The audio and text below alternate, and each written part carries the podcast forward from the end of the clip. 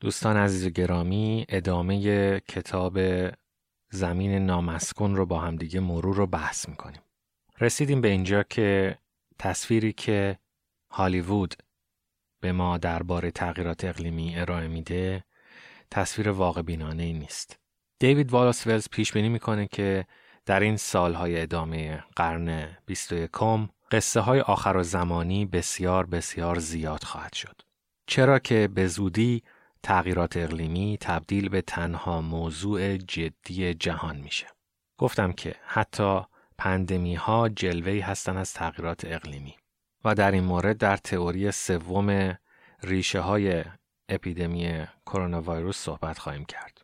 میگه که در سال 1816 یک آتشفشان بزرگ فوران کرد و جو زمین رو تیره کرد و این سال به سالی معروفه اگر در اینترنت هم سرچ بکنین که تابستون نداشته. بهش میگن سالی که تابستان نداشت. و این سال در شعر لورد بایرون شاعر رمانتیک انگلیسی جاودانه شد. در اون سال دمای زمین نیم درجه خنک شد. معدل دمای جهانی زمین نیم درجه خنک شد. گفتیم که افت درجه حرارت با خشکسالی همراهه برای اینکه جو کره زمین بخار آب کمتری نگه میداره. و این سال در فاصله سالهای 1766 تا 2000 سردترین سال جهان بوده. آتشفشانی که فوران کرد آتشفشان تمبورا بود و این بزرگترین فعالیت ولکانیک طی 1300 سال اخیر بوده. همین داستان بود که الهام بخش رمان ماشین زمان H.G. ولز شد. قبل از اون جالبه بدونید طی سالهای 535 و 536 میلادی یک فعالیت آتشفشانی بسیار عظیم دیگه داشتیم که دهه ها سرما و خشکسالی ایجاد کرد و امپراتوری روم و ایران رو بسیار ضعیف کرد به قحطی کشید. مرزهای امپراتوری روم و ایران رو ناامن و آشوب زده کرد به طوری که این دوتا امپراتوری که همیشه در طول تاریخ با هم دیگه رقابت می‌کردن در مرزهای شمالیشون در منطقه قفقاز و آسیای صغیر به توافق رسیدن و صلح موقتی ایجاد کردند. باز جالبه بدونید که پیامبر اسلام در سال 570 میلادی به دنیا اومده و دقیقا در اون سالهایی که قحطی و خشکسالی جهان متمدن رو برداشته بوده. آمول فیل و اون تگرکا هم در واقع احتمالا جلوه از همین قضیه بودن.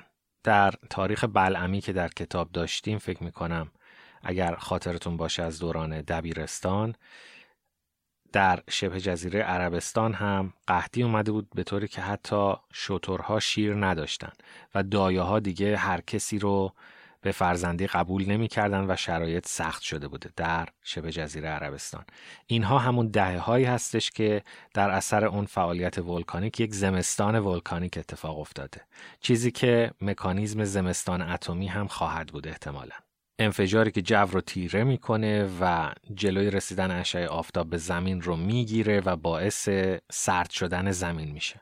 معکوس این وضعیت وقتی هستش که دیوکسید کربن و ریزگردها در جو کم میشن مثلا در اثر همین پندمی کرونا که 8 درصد امیشن یا ساطع کردن دیوکسید کربن در سال 2020 کم شده و به طور موقتی جو رو پاکتر می‌کنه اشعه خورشید بیشتری به زمین می‌رسه و یک جهش گرمایی در اقلیم خواهیم داشت.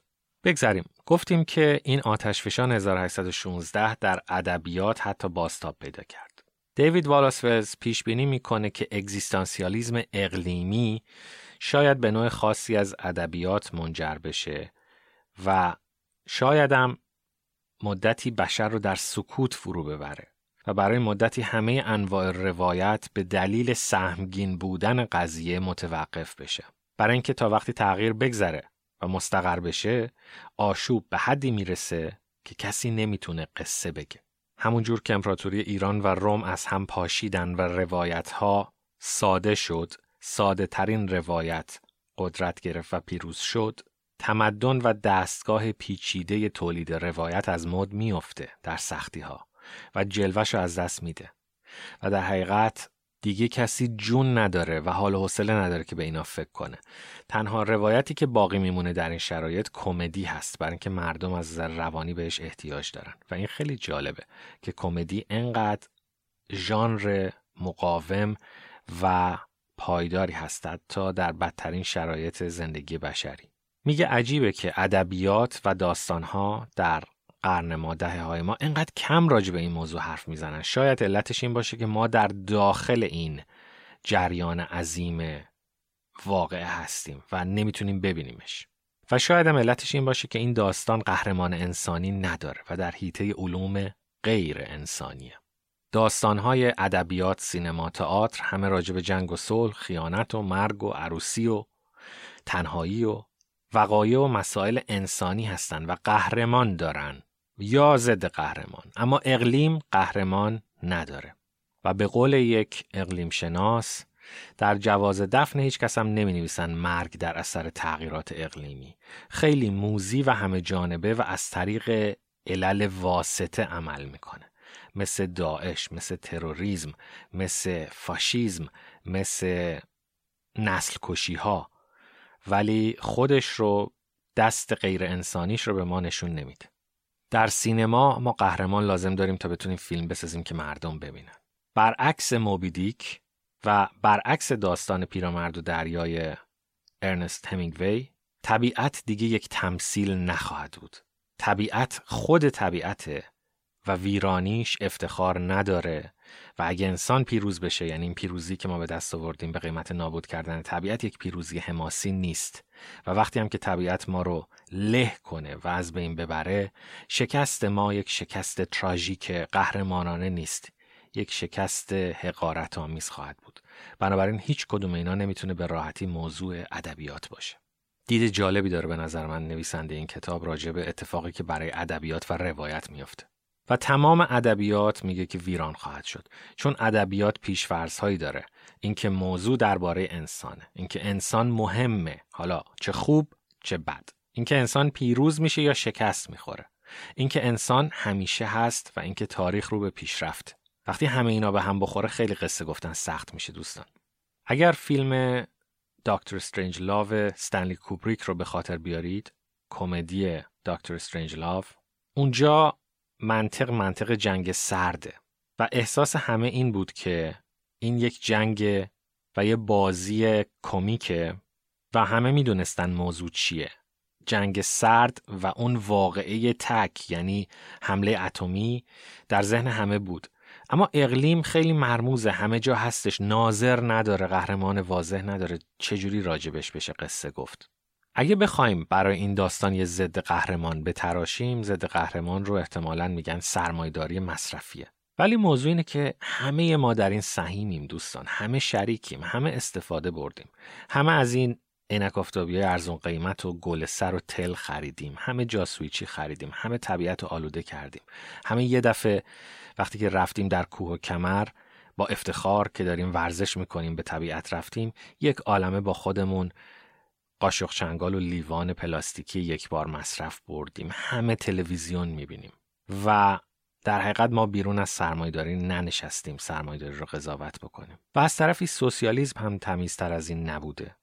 سوسیالیسم و کمونیسم و مارکسیزم اگر درست بودن خوب بودن و رفتار قابل دفاعی داشتن که اصلا این شکل اقراقامیز و افراطی سرمایداری نولیبرال حاکم نمی‌شد. تنها کاری که کردن این بود که بشر رو به شدت بدبین کردن فقر و قحطیایی به وجود آوردن که بخش زیادی از جمعیت رو از بین برد. خودشون در مسابقه تسلیحاتی اتمی شرکت می‌کردن. فجایعی مثل چرنوبیل رو به وجود آوردن و خلاصه هیچ جوری قابل دفاع نیستن به عنوان یک آلترناتیوی که بتونیم بگیم آقا گیرش اینجا بود مشکلش اینجا بود. اگه به اون برگردیم می‌تونیم روند منطقی تری دنبال بکنیم. بنابراین می‌بینید که گرفتاری ما چقدر عظیمه. در حال حاضر هیچ نسخه وایبل زنده و قابل دفاع و قابل اجرای از سوسیالیسم و کمونیسم نداریم. هیچ نوع دفاعی نمی‌تونیم ازشون بکنیم. و اون نسخه هم که الان در دنیا حاکم شده به همون بدیه و بدتر از اونه برای اینکه خیلی زیر پوستی و خیلی تمیز و خیلی شیک تمام کره زمین رو نابود کرد. اگر بگیم ضد قهرمان صنایع نفتی هستن شاید قابل قبول باشه و در آینده میگه که دیوید والاسفلز میگه که انکار اقلیمی برای اینکه این دوستان از 1980 می‌دونستن کره زمین داره گرم میشه و در اثر فعالیت ایناست. و اتفاقا اقلیم شناسایی استخدام کرده بودن حقوقدانای استخدام کرده بودن لابی کرده بودن که آب روایت رو گلالود کنن و نزارن حرف حق پیش بره. و در حقیقت ما از سال 1980 تا الان یعنی چهل سال می‌دونستیم و چشم بسته در جهت و چشم بسته در خلاف جهت معقول حرکت کردیم. و دیوید والاسفلز میگه که شاید این کسیفترین جنایت علیه بشریت باشه در آینده و اینها بعد از مرگشون بعد از امهایشون محاکمه بشن. اون کسایی که سعی کردن حقیقت و وارونه جلوه بدن. می‌دونید که شرکت های سیگارسازی هم این کار کردن. سالها دانشمند کرایه کردن و گفتن که اعتیاد به سیگار یه اعتیاد روانیه اعتیاد جسمی نیست. در صورتی که ما الان می‌دونیم که نیکوتین کاملا اعتیاد جسمی ایجاد می‌کنه و علائم خماری داره ویدرال داره. بنابراین می‌بینید که علم که انقدر ما بهش تکیه می‌کنیم و پوزشو میدیم چقدر ارزونه و چقدر اجاره ایه. باز میگه که بیعملی آمریکا وقتی اتفاق افتاد که دنیا تنها یه ابرقدرت داشت. دیگه نمی‌تونست بگه که همه این تقصیر روسی است. اما فقط و فقط هم حزب جمهوری خواه مقصر نیست و فقط و فقط هم آمریکا مقصر نیست. همه مردم دنیا می‌خوان سطح زندگیشون پایین نیاد. یعنی همه این حرفایی که ما با هم می‌زنیم اگه امشب بگیم که خیلی خوب شما اینا رو شنیدی این کتاب رو شنیدی.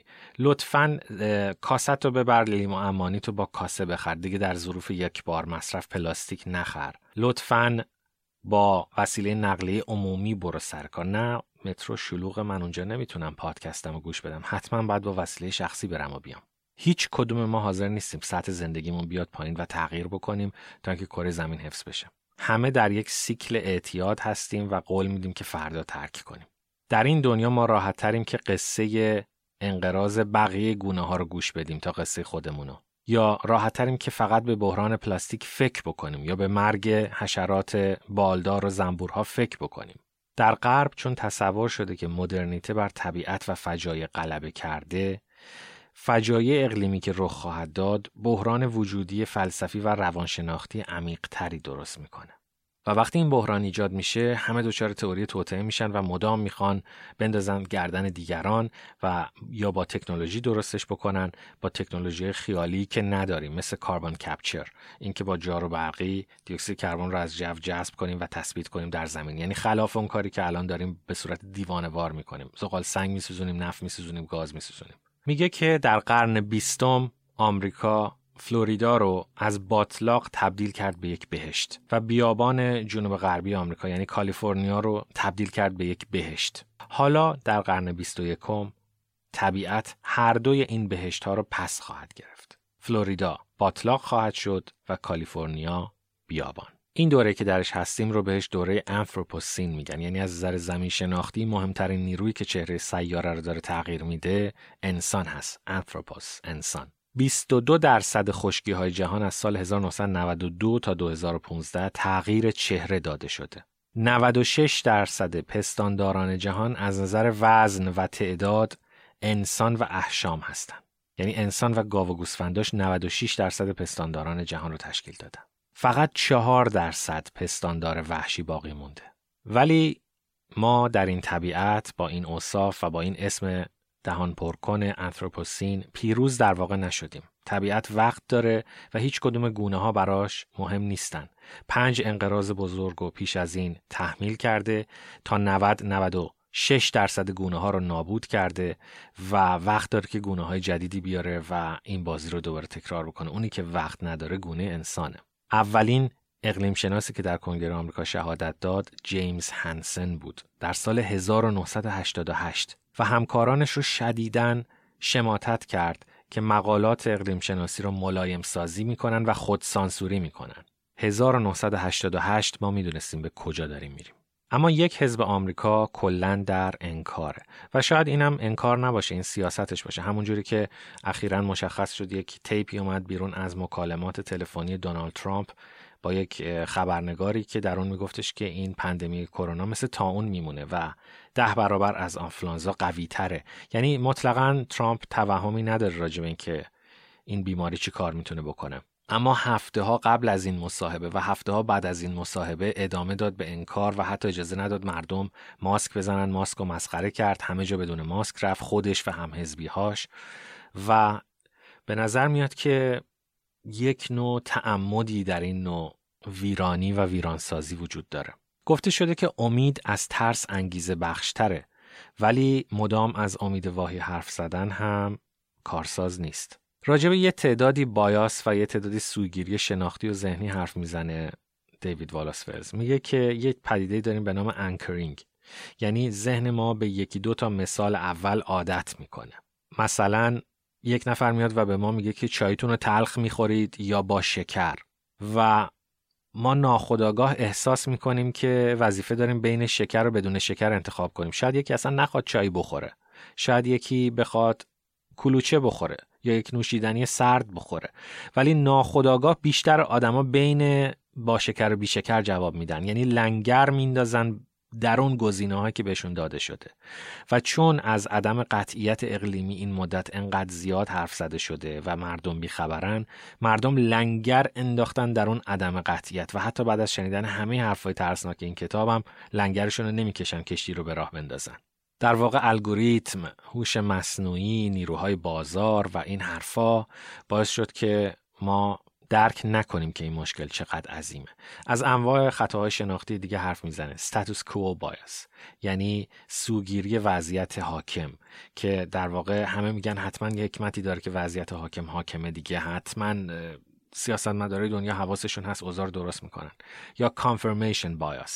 یعنی همه به این فکر می‌کنن که در حقیقت اوضاع به همین شکلی که هست ادامه پیدا خواهد کرد. نمی‌تونن یک تغییر بزرگ و اون کاسپ تیوری که راجبش صحبت کردیم فرضیه خط و رس که ناگهان یه دفعه ورق برمیگرده کشتیبان را سیاستی دیگر آمد اون رو نمی‌تونن درک بکنن.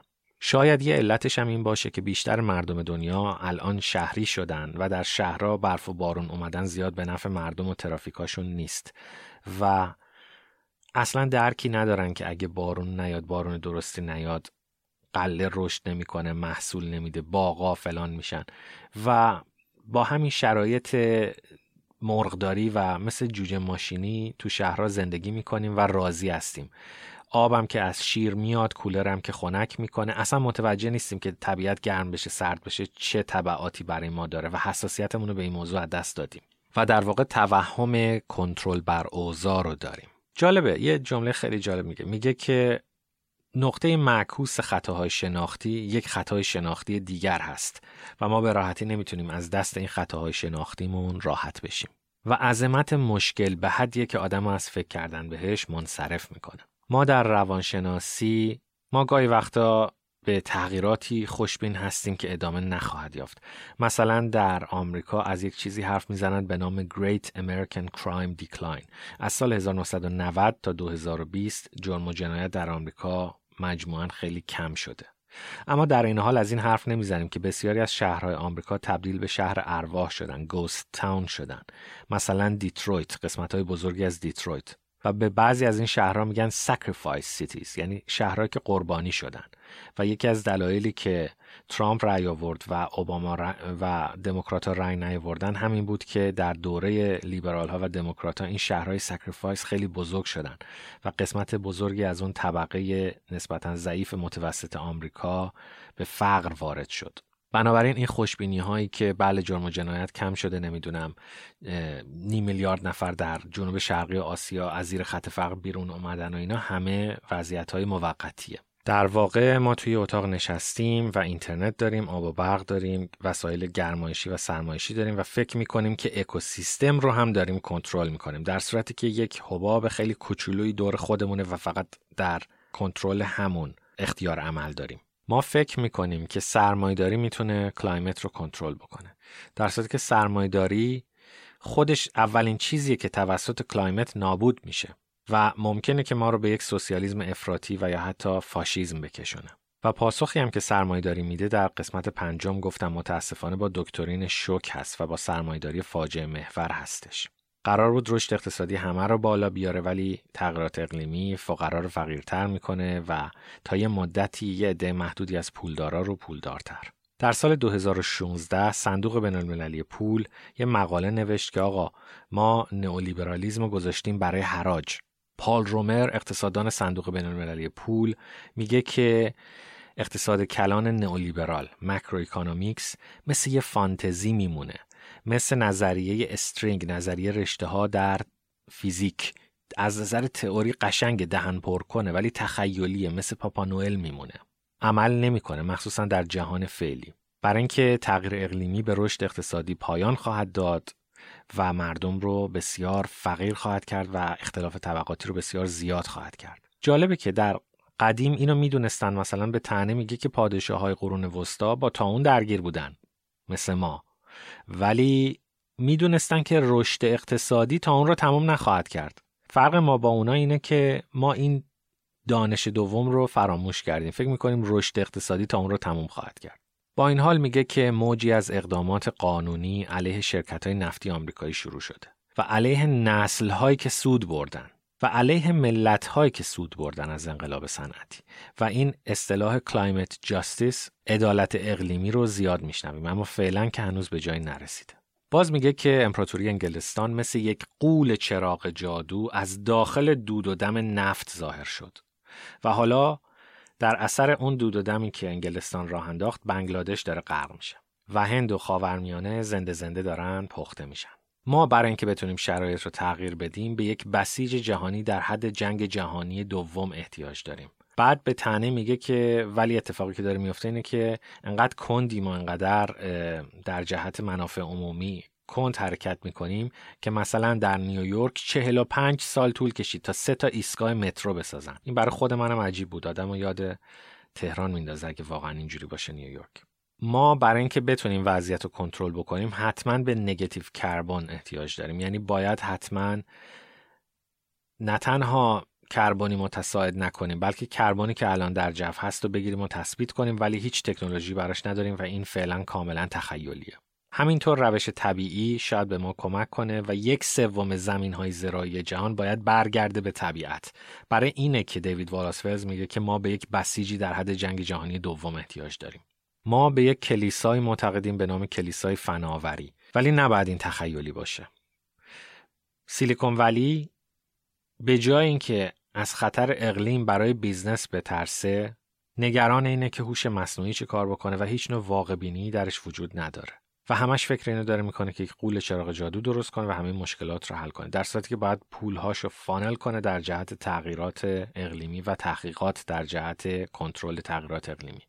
ما یک چیزی پیدا کردیم به نام مذهب transhumanism ترا انسانیت و اریک بستروم و کسای دیگه این رو مدام تبلیغ می‌کنن و همه تهدیداتی که متوجه انسان هست رو بردن در جهت انسان خداگونه. انگار که الان همین الان ما داریم خدا میشیم ما با این جسممون که با یک ویروسی مثل کرونا مچاله شد این توهم را ایجاد کردن که ما در آستانه خدا شدن هستیم و این توهم توهم خیلی خطرناکیه. ما دیدیم که حتی برای تولید ماسک که یه تیکه پارچه است مشکل داریم و کارخونه های تسلا و بنز و فولکس واگن بعد تغییر کاربری بدن اینا رو تولید کنن. یا تولنبه ای که فقط به ما نفس برسونه. ما دوستان در حال خدا شدن نیستیم. اینو بهتون با قطعیت می‌تونم بگم. از نظر پزشکی انسان گونه در حال خدا شدن نیست. و دیوید والاسفلز میگه که این دوستان انقدر دلشون خوشه که دارن راجع به اخلاق enhance کردن انسان و augment کردن انسان حرف می‌زنن. یعنی اینکه مثلا آیا از از نظر اخلاقی درسته که ما چشم انسان رو تقویت کنیم نمی‌دونم ذهنمون رو آپلود کنیم روی cloud؟ و این یک نوع escapism هست فرار از واقعیت هست. در عین اینکه این اتفاقا داره توی رسانه ها میفته و این تبلیغات راجع به قدرت فناوری و سیلیکون ولی پیتر تیل که بنیانگذار شرکت لینکدین هست و یک venture capitalist هست سرمایه گذاری پرخطر می‌کنه. یکی از نابغه های سیلیکون ولی هستش و خیلی از تکی های دیگه کسایی که تو فناوری هستن تو سیلیکون ولی دارن تو نیوزیلند زمین می‌خرن و سنگرهای آخر زمانیشون رو آماده می‌کنن. و میگه بسیاری از تکی ها بسیار از کسایی که تو فناوری هستن در سیلیکون ولی دیگه اعتقاد ندارن که هدف تکنولوژی بهتر کردن سیاره و زندگی انسانه. یا مستندی می‌دیدم که به خاطر نمیارم اسمش رو ولی صحبت می‌کرد که تمام پروژه های جدید الون ماسک و تسلا پروژه هاین برای جمعیت های کم. دیگه هیچ کدومشون مثل اتوبوس و مترو و قطار شهری و نمی‌دونم اینا نیستن. برای یک عده الیت و نخبه دارن طراحی میشن. گویی که بقیه جمعیت بشری رها شده. و اینکه انسان رو این ترانس یک دروازه می‌دونن که به ابر انسان برسه و به یک نوع اشراق فناورانه برسه. اما موضوع اینه که گویا دوستان ما بیشتر ماها به هر حال با شارژ ایرانسل نمی‌تونیم مغزمون رو روی کلاود آپلود کنیم و شاید از نظر این دوستان مغز ما اصلا انقدر ارزش نداشته باشه که روی کلاود آپلود بشه. بنابراین این نوع جاودانگی که قولشو میدن یک تخیله. و دیوید والاسفلز میگه که ترانس هیومانیتی ترا انسانیت یه فرقه است که می‌خواد از بدن بشر فرار کنه. و این کره خاکی سگش هم خیلی ببخشید به کره ماه و مریخ شرف داره و راه ما فرار از کره زمین نیست. شما یه مطالعه کوچیک بکنید راجع به اختلاف دمای کره ماه در شب و روز راجع به اینکه خاک ماه و مریخ آیا مغذی هستن یا نیستن آب اونجا پیدا میشه یا نه. سرعت طوفان‌های ماه و مریخ چقدره؟ سوزانندگی اشعه یووی اونجا چقدره؟ حتی بدترین شرایط کره زمین هم شرف داره به ماه و مریخ و اینکه ما داریم میریم به ماه و مریخ واقعا یک حالت روحیه که باید فقط براش تأسف خورد و گریه کرد. و به قول دیوید والاس ولز یه هذیانه. اما میگه که این هذیان سران سیلیکون ولیه. هذیان توده ها مدل گوشیشونه برنامه های نتفلیکس از آمازون چی بخرن؟ آخرین جاسوئیچی چی چجوری هستش Boxing Day کی میاد؟ اونجا چه چیزایی میشه؟ ارزون خرید و ایناست. و میگه که وقتی می‌خوای به یکی از مهندسای این مسئله رو توضیح بدی مسئله اقلیمی رو اکولوژی بوم شناسی و علوم تجربی رو توضیح بدی فوری بهت میگن اوه نگران نباش. تکنولوژی همه اینا رو درست می‌کنه. ما میریم تو کره ماه با پرینتر سبودی غذا چاپ می‌کنیم و با سلول بنیادی گوشت می‌خوریم. و نام پیامبرشون هم الون ماسک هستش. یه نکته خیلی جالب دیگه که مطرح می‌کنه اینه که تا زمانی که فناوری نفت توسط فناوری های جدید بازنشسته نشه فایده نداره. اینکه ما سلول خورشیدی داریم اینکه توربین بادی داریم هایدروالکتریک داریم نمی‌دونم چی کار می‌تونیم بکنیم اینا فایده نداره دوستان. باید به جایی برسیم که اون تکنولوژی قبلی رو بازنشسته کنیم. الان می‌دونید که دیوانوار استرالیا زغال سنگ داره استخراج می‌کنه. یعنی نفت اومد اونو بازنشست نکرد. الان اروپا آمریکا همشون تو کار زغال سنگن. گاز نیومد نفت رو بازنشست کنه و نمی‌دونم اون هیدروژن و اون تکنولوژی های شیکوپیک ژاپنیا که مرتب در اخباره هیچ کدوم قبلی ها رو بازنشست نکرد. تا زمانی که جایگزین نشن ما راه نجات اقلیمی نمی‌تونیم داشته باشیم. بنابراین چالش در ساخت فناوری جدید نیست در بازنشسته کردن و انتقال تمدن به مدل مصرف و اقتصاد جدیده. یه بار دیگه این جمله رو تکرار می‌کنم. چالش در ساخت فناوری های جدید نیست. چالش در اراده سیاسی برای بازنشسته کردن و انتقال تمدن به مدل مصرف جدید و اقتصاد جدیده. در پایان یه مثال تلخی که می‌زنه همین cryptocurrency. رمز ارزهایی مثل بیت کوین که خیلی سر صدا می‌کنه. می‌دونید که اینها رو mine می‌کنن با کامپیوتر معادلات الگوریتم ریاضی پیچیده حل میشه تا اینا استخراج بشه. خب یه کارت گرافیکی این کار می‌کنه. یه فنی اون کارت گرافیکی رو خنک می‌کنه و یه برقی این کامپیوتر رو روشن نگه میداره. درسته؟ میگه که به اندازه یک میلیون پرواز transatlantic در سال دیوکسید کربنی هستش که cryptocurrency تولید می‌کنه. یعنی کامپیوترهایی که در تمام جهان دارن وزوز می‌کنن کار می‌کنن برق مصرف می‌کنن نیروگاه های سوخت فسیلی که این برق رو تامین می‌کنن همش داره دیوکسید کربن تولید می‌کنه. و ما فکر می‌کنیم چون اسمش الگوریتمه چون اسمش cryptocurrency چون اسمش بیت کوینه و شیکه این پاکه. این پاک نیست دوستان. این داره نفت میسوزونه این داره چوب میسوزونه. همونجوری که گوشه خیابون دست فروشایی رو می‌بینید که پی طلبی گذاشتن و دارن یه چیزی آتیش زدن و میسوزونن. این از اون اصلا تمیزتر نیستش. این مبحث رو ادامه میدیم تا زمین نامسکون رو به پایان ببریم.